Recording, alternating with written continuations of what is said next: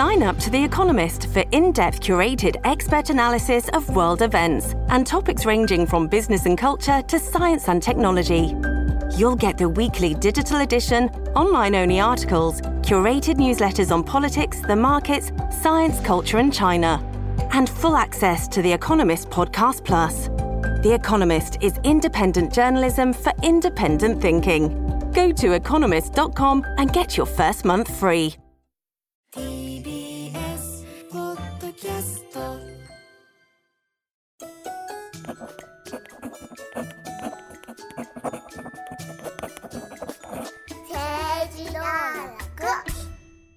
皆さんこんばんは。ポッドキャスト番組政治道楽 TBS ラジオ記者の澤田大樹です。そしてこの番組を一緒に担当してくれるパートナーは選挙、選挙、選挙。選挙ライターの宮原ジェフリーです。新しい、よろしくお願いしま。ますすはい新しい。パターンでした。はい。じゃあ3回言うの流行ってるらしいんで、ね。はい。はい。そうだよね。そうこそれ、いつかっていうのが分かんないとあれなんですけどそうなんで、すはい。あまあ、まあまあとりあえず番組紹介したしています。はい。えー TBS ラジオプレゼンツ政治道楽は趣味について語るように政治を語っていこうというポッドキャスト番組です。毎週月曜日に毎回20分ぐらいの番組を配信しています。そして、ここのところずっといなかったこの方もいます。はい、TBS ラジオの矢ヶ崎です。戻ってまいりましたおか。えりなさはいい。おかえり、なさい。この3回繰り返すっていうのは、えっ、と、今日が、えっ、と、収録日がですね、10月27日の金曜日はい。でございます。はいえーなんですけども、えー今週スタートした臨時国会の中で岸田総理が、えー所信表明所信表明演説で経済、経済、経済と言ったところ、えー立憲の泉さんがまあ、それに対する、なんだっけ、なんだっけ？代表質問でね。代表質問で、えーえ給付。ー給付、給給付、減税、減税、減税も言ったっけ？減減税は違うか。馬場さん。あ、賃金、賃金、賃金とかうん言ってたよね。うんあそれ賃上げが玉木さんで改革が馬場さん。うん。で、馬場さん4回言ったんだよ4回言ったんだ。1回多いぞと。そう。で、今日ね、あのーえー長妻さんが5回言ってたね、なんかね。もう、何なんだって。もうそういうネタにちょっとなってきたいっ。ぱい言えばいいってもんじゃないぞっていうのを、まあ、とりあえずちょっと真似で、まあ、してみます時事ネタを、はい、宮原くんが今言ってました。たまにはね。はい。そして、あの、まあ、今回も、あの、いつもの狭い狭い道楽スタジオから、えーお送りしています。さっき、あの、セッションのプロデューサーが来て、うんこの狭いとこ使ってんのっていう一言言ってたね。使ってる人初めて見た。やっぱり道楽スタジオってもう言い張っても誰も文句には言われないという。まあ、一番ここで撮ってる番組ですからね。うんそして、山崎さんのお父さんがなんとリスナーだと。あらはい、あのすごく聞いてくれてます。お父さん、元気ですか？は 故郷の父に。い。で、宮原のお母さんもね、もう聞いてくもうれてるしね。、ねあの、うん、もう、6時には感想送ってきますね。月曜の。5時配信でね。すぐじゃん。そうそう。そんな感じです。はいはい。というわけで、まあ、トピックをいくつかね、しばらくぶりの収録で、収録自体も1ヶ月以上 ?9 月？最まあ後いつだったっけ、だったかな？まあでも大まあまあ体ね、1ヶ月ぐらいぶり月1ぐらいだ撮から。ってるので、はい。なので、うんまずトピックとして、うんえー今週発表リリースとなりました、えー、政治道楽50万回再生達成とありがとうございます。ありがとうございます。やった。ありがとうございます。あの、3月の20日ぐらいに、はいえーリリース、えーと、この配信がスタートして、うんえー何ヶ月 ?7 ヶ月？うん。7ヶ月目？はいですかね。ですかね。はい。で、いえー50万回ということで、ありがとうございま。すもう、この手のポッドキャストとしては、まあ、異例ということで、はい。リリースこの手ってなんだって話ですけどね。まあまあ、他にないけど。他にね、もう、あの、まあまあ正論しかあい あライバルがいないということでライバルがね。正論チャンネルさん、よろしくお願いします。はい、お互い切磋琢磨してはい頑張っていきましょうということで。はい。まあ、おめでとうございますということで。ありがとうございます。あ、引き続きうん。頑張っていきましょううことで、よろしくお願いします。よろしくお願いします。そして、あの、TBS ラジオのポッドキャストの、えーきえー推し版聞いてみキャンペーン。ね、散々いろんなところで CM 聞きましたけど、はい。うん、あの、このポッドキャストの頭にもついてたりしましたけども、うん。えーそれが無事終わりまして、はい。えー最終結果は、えー政治努力何位だったのかよくわからないという、トップ10までしかは発表されないという。で中間結果が報告されて、はいそれが30位までのところ何位でしたっけ？23位とかそんなだったっけ ?3 位とか4位とかでしたよね。そう。で、あのー爆笑問題カーボーイうんとセッションに挟まれてたから、ねすごい順位にいるなという。どうなってんだ？うんうんまあありがたい限り。ありがたい限りで。そして最後のお願いをしたところですね、うん本当に皆さん最後のお願いに乗っていただいて、はい。もう押し上げていただいいや、たという。本当に。はい。嬉しかったです。まあ順位がどうかはわかわんかんないですすないでけど、けど、ちょっとね、あの、いつも、あの、感想を、えーの、うんポストしてくれる方以外にもね、あの、押してくださった方がすごくたくさんいて、ああ、ありがたいなというふうに思いましたし、はい。まあベスト10見てこん中入れるわけねえやと。まあねまあね。沢田さんとも僕今年一回も電波の方のラジオ出てないですからね。ああ、そうかそうか っ。ていう人間がなんでっていう話になるので、まあまあでも、それはそれで、はい。はい、ありがとうございました。ありがとうございいました。引き続きよろしくお願いします。そして、まあ、この間、いろいろ聞いたんですけど、著名な方がまた複数、えっ、と、まあ、政治業界の著名な方が何人か聞かれてるということが、この間判明しましたので、まあ、その間、その方がもうぜひ、あの、周りにですね、はい。あのー広げていただいて、ね。広げていただいてね、はい押し上げていただいたうん。っていう。あの、あのツイートが、の元ネタに気づかれたっていう、うんうん一人、お一方だけ気づいてましたね。うんあ、そう、ああ、いましたねあ。のーはい、ポスそのトに。お、お願いツイート。そう、お願いポストの、ポストか。はい、うんの元ネタに気づかれた方、あの、心に私は分かったぞっていうのをと、とどめておいていただければ、はい。はい。はいまあ、あれがモノマネだったっていうことがどこうね。はい。はい。はい。わかりましでした。た。はい。で、なんですけども、早速なんですが、ちょっとお知らせ事がすごいたくさんあってですね。そうですね。いくつか、えっ、と、3つ？4つ。あ、4つある？うん。あ、よ、いや、3つでいいんじゃない？三つ ?3 つちょっと待って。4つ目はね、もうちょっと、あの、先大人の事情があるんで、はい。はい、もうちょっと先です。はい。はい。えー、いい話です。うん。一つ、えー、11月11日、えー、政治道楽ハンドブックボリューム1発売決定ということで、まあ、前回えーの配信のポストの中には入れてましたし、ちょっと話としてはいろんなところで話してはいるんですけれども、え11月11日の土曜日に東京流通センターで行われる文学フリマという、えー、なんでしょう、同人誌即売会。即売会うん。で、えー TBS ラジオが、えーブースを出しまして、TB えーラジオ道楽 by TBS ラジオという、えーばえーブースを出すことになりまして、その中で、えー販売をするとうん。いうことになりました。そして宮原さんが責任編集。編集というか、まあまあ、先先週デザインとかね、レイアウトとかをやってます。はい。充実の何ページですか？えっ、と、どんな本まず？どんな本？まあ、その3人のコラムが載ってるのと、はい。あとはこの収録してる、えーまあ、通称道楽スタジオの様子とか、はあるいは過去にあったイベントの写真や、その、まあ、ちょっとした解。説とか、うん等々と、あとはなんだ、沢田記者の、あ渾身の渾身のそうですね、長田企画永田町グ、ルメマップまマップおよびコメント。うん、そして、これがなんだあっけ？とあれ、あこれ、このね、とと特別な、とある、これはちょっと、とある企画。これちょっと内これで、これで、これ読んでほしいんですよね。これ、これを結構ね、僕は、的を得た企画だなとちょ面っ。と思ったのは、うん。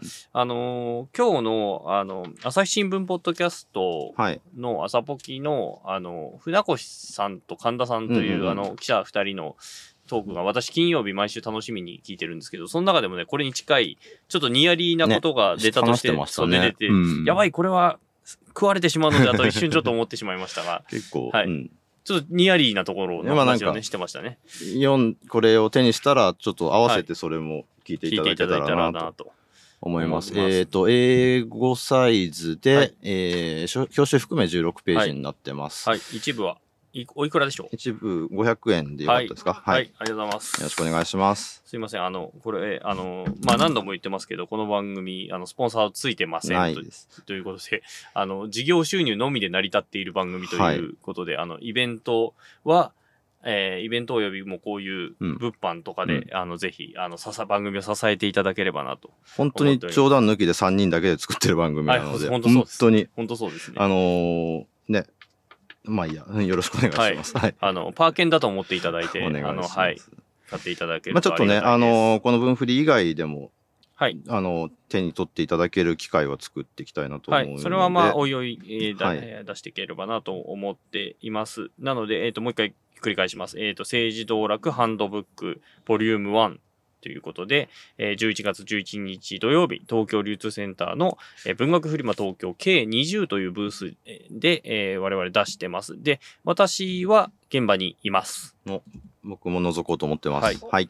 ということで。で、あとその他にもね、このラジオ道楽のブースは、えー高校演劇人、これ、これ私が責任編集の高校演劇人の、えー1から3まで全部出ますし、えー文化系トークラジオライフという番組の、えー、ライフの、ま、私のライフという、えー、人員を今回作ってですね、そちらすごいペページ数先聞いたら100ページ超うん。というものすごい分厚い中身になってるらしいので、そちらもぜひというのと、あともう、どさくさに紛れて私の、えーラジオ報道現場から声を上げる、声を届けるを、えー売らせていただきますので、あの、そちらの方は、あの、なんか、サインとか書いてくれとか言わ言われればもう、あの、ほいほいと書きますので、もしお越しいただけたら嬉しいな、というふうに思っています。はい。はい。ということで、続いての発表。はい。映画とのコラボイベントが決定しました。たこういうことをじね、地味にやってるんですよ、我々はっていうね。えーどの作品か。まあ、なんとなく冊子がついてる人もね、いるかもしれませんけれども、はい。これ何日公開でしたっけ ?11 月の18とかだったっけ？ぐらいかな。はいうんに公開されるノー選挙ノーライフという映画があります。えー前田明さんという方が監督をされる作品なんですけれども、何の作品でしょえっと、フリーランスライターの畠山道義さんのドキュメンタリー映画になってますね。はい。はい。うあの、我々が師匠と、うん。我々および、あの、師匠と、師匠筋師匠筋の、ともあれ、うんはい。あの、背中を見て学んできた、先輩筋ですね。はい。の方を、えー、のドキュメンタリそうですね。ーで、試写会はね、僕ら自然に、あの拝見してきて、はい。これは面白いと面。白いと。イイベント一緒にやりませんかという話をしまして、あの、無事やるということになりました。そういうブッキングまで僕ら自分でやってはい、る自分でやってる。交渉までやってますね。で、畠山さんと我々二人はいのトークショーがあるということですね。これいつか、いつどこかということなんですけど、えー11月23日の木曜日、えー勤労感謝の日ですね。に、はい。えー東中野のポレポレ東中野という映画館で、えーやります。で、じそのチケットとか、えー、もろもろはですね、そちらのサイトができ次第になると思うので、まあ、それも、えー政治道楽の、えー X で、えー分かり次第告知をできればなというふうに思ってます。皆さん確認してみてください。我々見ましたけどね、うんすごく面白かったですね。よかったですね。あの前、えっ、と、ノンフィックス？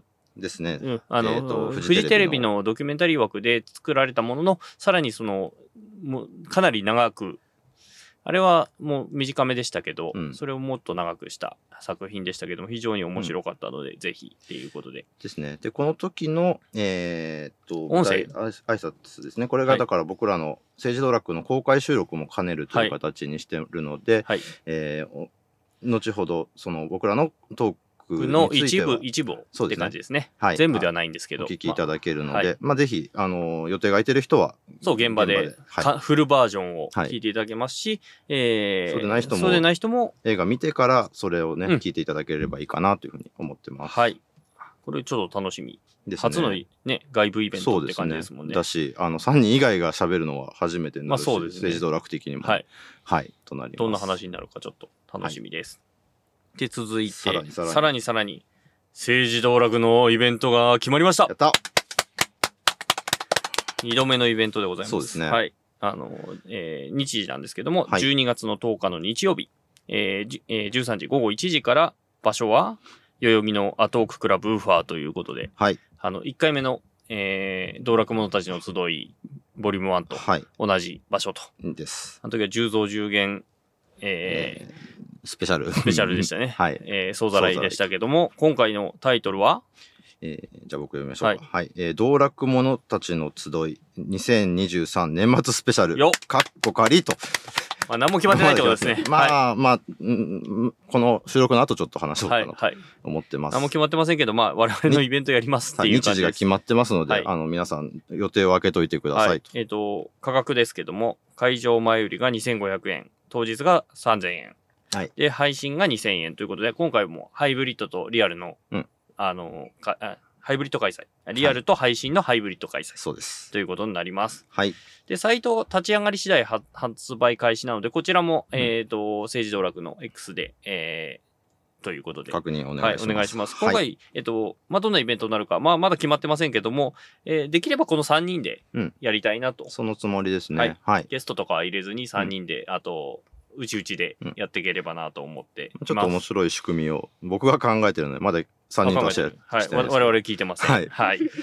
ということで、これも、えっ、と、でき次第、うんえーまあ、告知はどんどんしていくので、できれば、あの、えー、政治道楽の X はい。をほこあのフォローしていただけると、うんあのそこで情報がバンバン出ますので、はいとお願いします。あのなぜかというと、このこの収録、まあね、オーバーザさんとかはやっぱりね、リッチ、リッチ番組なので、スタッフもたくさんいますし、あの、大人がいっぱい関わってるので、週1収録なんですけど、まさかのこの番組 月1収録なので、はい。あの、情報がアップデートされていかないというはい。難点を抱えていますので、あのたまに一人で沢田が喋ってる時は、これなんか、ハズピー情報があったなっていうことで思っていただければいいんですけど、まあそんな感じで、はい。はい、もう15分経っています。お知らせだけでこのお知らせだけでこんな感じになってますけども、はいじゃあ今日行きますか？何の話をしましょうか。はい。ということで、えー今日はですね、補選、選挙違反、そして不法、えー直近の政治ニューススペシャル。ということで、はい。えー夏にぐらいにうん。一度、あの、統一地方選その後みたいな話をした時に、ね。えーまあ、そのか関連でちょろちょろっと触れましたけども、まあ、この間結構いろいろなものがあって、直近で言うと国政選挙があったりとか、ありました。あとはいろんな人が辞めたりとか、うん。っていうのがあったりもしたので、えーまあ、そこもあ内閣改造のあ後にいきなり、まあ、政務官が辞めたりとか、まあ、うんいろいろありましたので、まあ、それをちょっとニューススペシャル的に触れていこうという回でございます。はい。はい。じゃあまず一個いきましょうか。はい。えー国政選挙について触れたいと思います。本当直近、うん先週の日曜日、日曜日。はい、に行われました。えー補欠選挙って何ですか？はい。補欠選挙とは、まあまあその国会議員が、まあ辞めたり亡くなったりといった理由で、えーまあ主に小選挙区だったりでですね、あのーまああ新たにその人の分の議席を、えー埋めるための、えー選挙ということでいいかな、うんだだです。はい。はいはい。ということで、はい。どこの補欠選挙が行われたかというと、2つあります。えー1つ、えー衆議院長崎4区うんですね。えーここは、えーあだちなみに両方とも与野党一騎打ちという構図でした。うん。まあ、うん。まあそうですね。野党刑務所属っていうはい。人もいるので、まあそうですね。ん言い方は難しいですけど、まあ、大きく基本的には、大きなくくりとしては。ね。うん。あの、で、いわゆるあの、インディーズなり、ふあの、放末と呼ばれるような人は出ないとい。いうない。本当に1対1でやりましたということで、まあ一つは長崎4区で、えーそちらは、えー北村聖吾さんという、えー元、えー地方創生であ、した、地方創生か。うん。失礼しました。北村聖吾地方創生大臣、元地方。元地方創生大臣が亡くなってはい。の選挙です。まあ、亡くなると、まあ、選挙があるということで、えー出たのが自民党の新人で元証券会社社員の金子洋三さんはい。40歳と、えー立憲民主党の前職、えーと、前回、えー小選挙区で敗れて比例で復活した、えー末次誠一さんの、えー勝負とい。うことだったんですけれども、7000票差で金子洋三さんが初当選とはい。いうことになりました。ではい。7000票差は結構近いですか？どうなんでしょどうなんでしょう？この時の選挙は、えー、う投票率意外と低かったんだよね。そうですね。40%とかそんぐらいだったよね。そう、得票率で見ると53.48%対46.52%。でもまあまあ差がついたかなって感じですかね。与野党一騎打ちにしては。で、これ、まあ途中の経過の話をすると、うんえー前半戦はまあ金子さん超有利でしょうと言われていて、中盤でいや、結構接戦だぞっていう話になり、うん。で、総理もね、現地入りしたんですよ、応援で。で、なぜかというと、まあ、亡くなった北村さんも、金子さん、金子洋三さんって二世議員、三世議員？賛成になります。はい、はい。議員なんですけど、そのえお父さんも岸田派、源次郎さん、ね。源次郎さんうっていう元知事で参議院、衆議院両方やったはい。人なんですけど、まあ、その人も、えー岸田派だったっていうこともあり、まあ、結構岸田派丸抱えの選挙になっていて、岸田さんグループがもう総力を挙げて入っていたと。で、ところがまあ、中盤の戦況がめちゃくちゃ悪くてですね。で、これはやばい逆転されるんじゃないかっていう話になって、直前の前日の最後の土曜日に総理が入るっていう噂が一瞬出たんですけど、うんこれ負けそうだから、行って負けると大変なんで、えー出しませんというような話も出るぐらい、えー結構接戦だったんですね。で、最終盤はどうも岸田派の若手議員が借り出されて、現地に行ってたっていう話もあったりとか、あとは岸田さん自らがいろんなところに電話してたっていう話もあるぐらい、うん本気になった最後の終盤でまくって、割と、うん割と差つきましたよね。そうですね。だからこの票差だったら、例えばこれ全体のその衆議院総選挙だったら、えー比例復活できるかどうか難しいラインじゃないかな、うん九州だとまた野党系ね、弱いからね。うんっていうところになると思いますね。はい。で前回はね、本当に99.3%席配率っていう、え比例九州ブロックの中では立憲民主党の中で末次さん1位だったんですけども、っていうところかな。はい。はい。というわけで、さっきもありましたけど、金子、えー、洋蔵さんは、うんえーお父さんが金子源次郎さん、ね、元の、え、何大臣？農、農、え何源次郎さんうん、源次郎さん何大臣だったっけ？は辞める直前まで大臣だったよね。農水ですね。農水だよね農水です。うん。農水だったり、予算委員長やったりとか、うんいろいろしてた方ですね。そうですね。あはいと、この選挙区っていうのは、その、2009年の政権交代の時以来、一回もその自民党の人以外が当選したことはなかったんですよね。小選挙区で。うん、この小選挙区は。えっ、と、まあ、北村聖子さんが一回、その、無所属扱いで立候補して当選ってことあったんですけども、まあ、保守系も相続だからね。うんうんまあ、その後、ねすぐ、自民あの追加公認っていうパターン。っていうかなってるので、っていう意味でもうここを落とすっていうのは結構大変なことだったと思うので、なんとかここは守ったかなっていうところだと思います。はい。はい。はい。はい。岸田派とか、うん安倍派とか、うんよく派閥の話が出てくるかなと思うんですけど、これもちょっと知りたいなと私も思ったり、実はそういうメールもいただいてたりもするので、ラジオネームがプランクトンさんです。ありがとうございま。ますす。機会があればそもそも派閥って何ということを伺いたいです。派閥に入るための条件とか誓約書とかあるの？派閥に入っていいこととか悪いことはあるの？自民党以外にもあるのそもそも派閥に目配せをするっていうのはどうなのよなど、さらりと語られる派閥とか派閥政治について聞きたいですというメールもちょうどいただいてました。はいはい。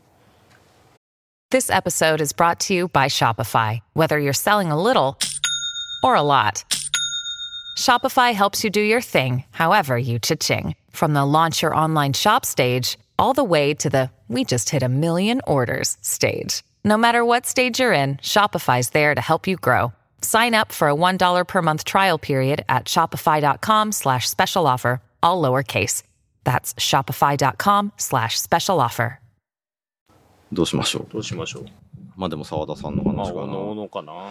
まあ、自民党、まあ、 自民党の中で、まあ、派閥と呼ばれる、まあ、まあ、ざっくり言うとグループうん。ですね。うん。で、同じ政治的な、まあ、政策などを施行するグループでは一応ある。っていうことになってなっている。まあ、厳密に言うと違う気もしないでもないが、メンバーを見るとということなんですけども。で、なん、なん、どう、どう喋ればいいかな。うーん、まあ、いくつかグループがあるのと、えまず会費が多分あるんですよね。そうなんだ。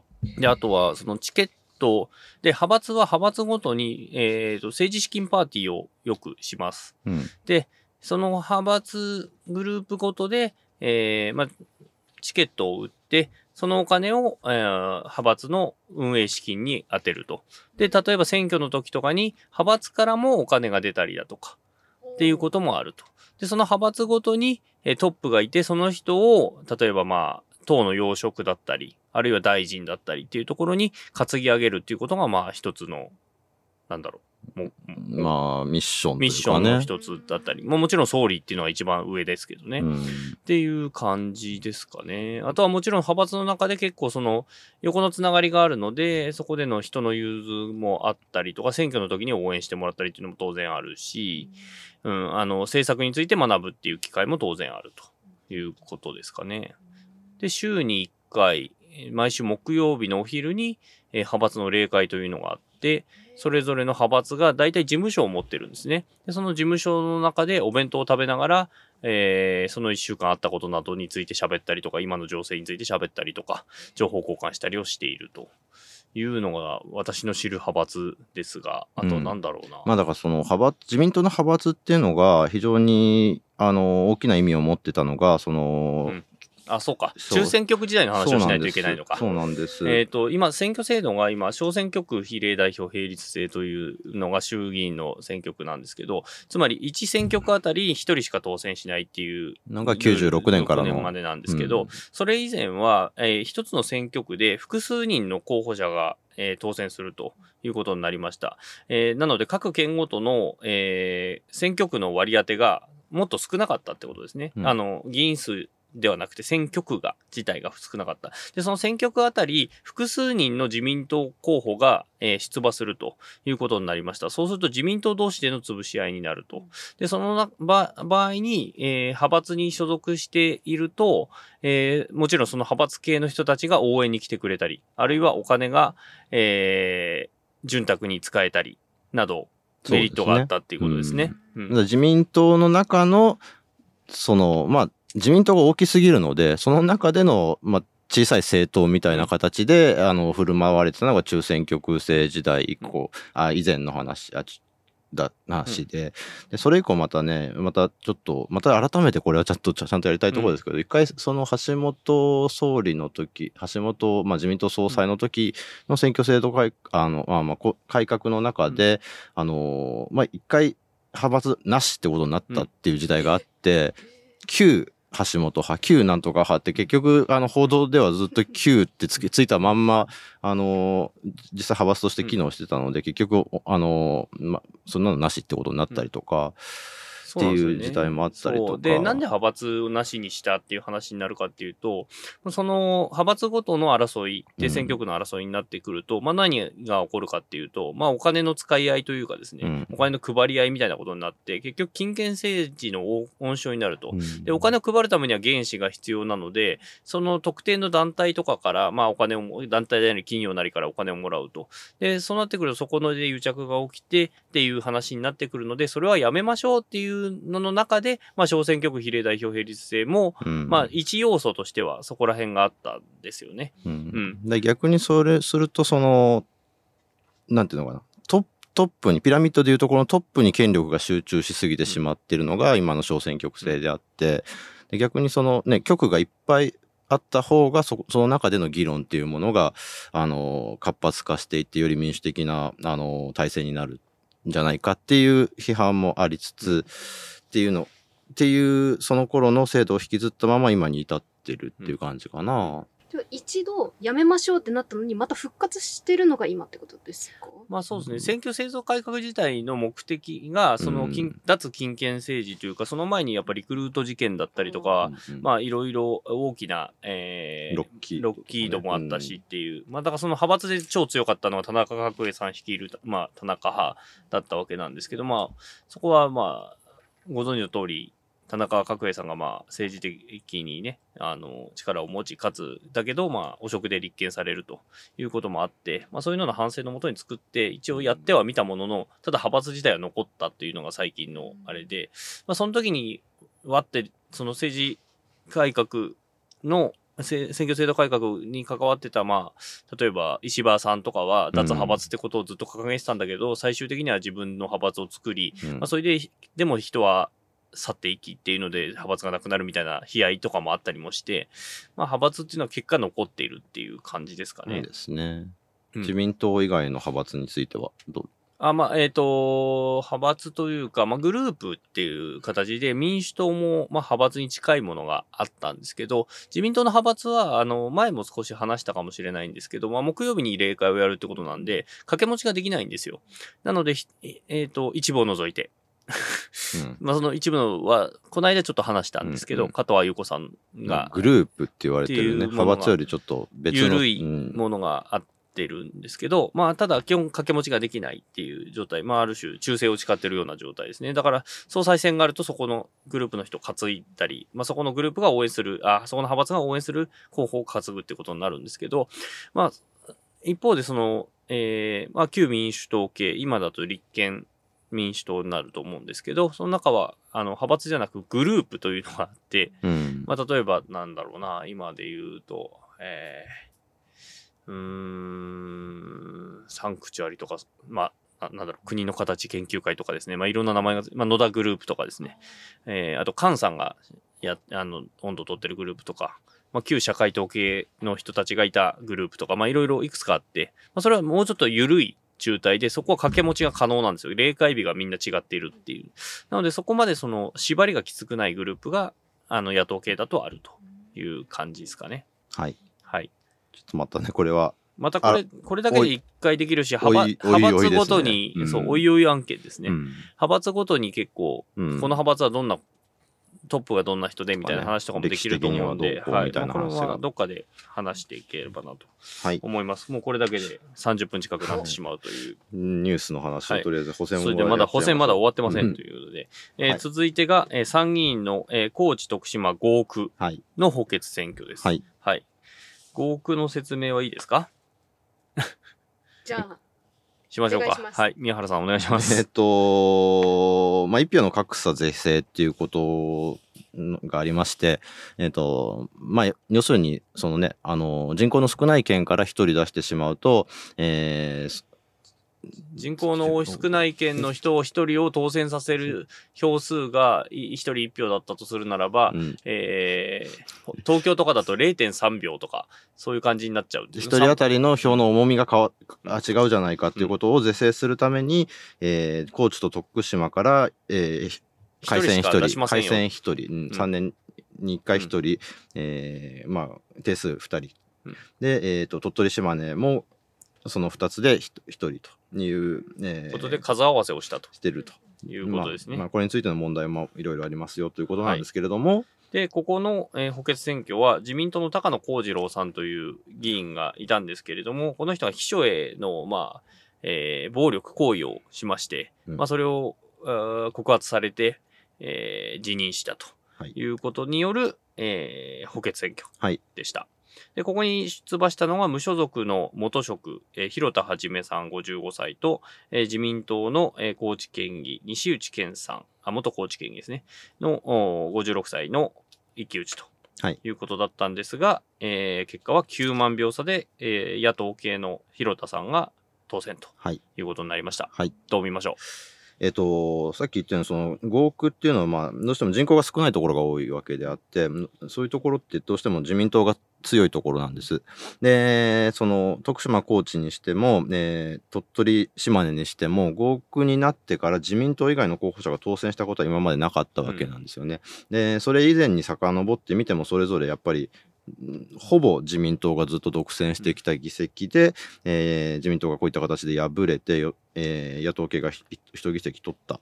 で広い目でもう一回見てみると、えーっとね、参議院議員選挙を考えたときに、えー一人区をどれだけ取るかっていうのが毎回どうしても、あのー大きいポイントになるんですね。ね一人区とは、えーまあ、と各都道府県から一人しか選ばれない選挙区のことを一人区と言います。うん。で、まあ、そこを、で、大体やっぱりその過半数取るか取らないかの勝負になってくるっていうところで、んなかなか取れなかった、えー、う。野党と。うんそう、九州で野党系が取ったっていうことが四国。ああ、して、ん四国でそうね、野党系が取ったっていうことは、今後、その、岸田政権自体の支持率が今怪しいっていう状態の中で、くさびになるかもしれないですし、そうじゃないかもしれないですし、っていう一つのポイントになった選挙じゃないかなっていうふうに思ってます。もともと広田さんっていう方は、高知県選出の、えー参議院議員だったんですよね、最初は。最初参議院、で、参議院でその一人区時代に勝っていたっていう、あ、二人区か、当時は。ちょっと待ってよ。いやいや、高知よ。高知の3をやって、その後3で落ちて、で、えっ、と、州で出て、で、州で当選してっていう。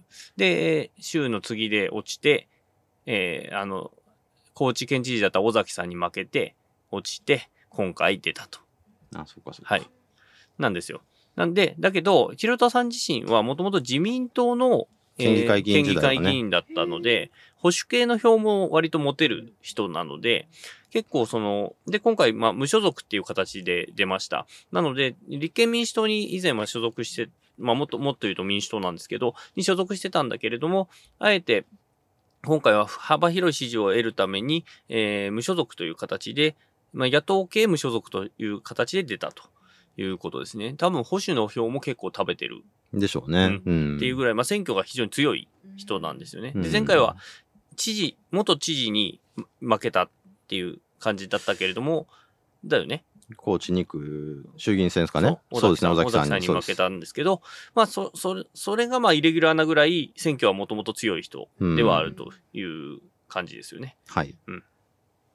なので一勝一敗。まあこれ特にやっぱり高知で勝てた、高知、うん徳島で勝てたっていうのはすごく大きいかなというそうですね。うん。はい。まあ与党不祥事だったからね、まあ弔い選挙にもならないっていう、うん。まあそういう背景もありつつという感じで、もう30分ですけど、はい。はい。じゃあ、じゃあここでまず一旦旦切ります。ここまでで。はい。というわけで、政治道楽では、えー皆さんの感想をお待ちしています。えー X では、ハッシュタグ、カタカナ政治道楽でつぶやいてください。えーまた皆さんのメッセージも募集しています。えーこんなこと話してほしいとか、こんな人呼んでほしいといった要望、えーもう、えー募集してますし、この選挙区について話してほしいなどの選挙区リクエスト、最近言ってませんでした。うんえーもう募集しております。アドレスは sd-tbsradio.tbs.co.jp sd-tbsradio.tbs.co.jp です。えーまた YouTube でも、えー配信しております。えーご覧の方、チャンネル登録といいねをお願いします。3000人超えましたよね。あったー、はいありがとうございます。ありがとうございます。というわけで、政治道楽、今回はこの辺で、ここまでのお相手は TBS ラジオ記者の澤田大樹と、選挙ライターの宮原ジェフリーと、TBS ラジオの矢ヶ崎でした。またまた来週来週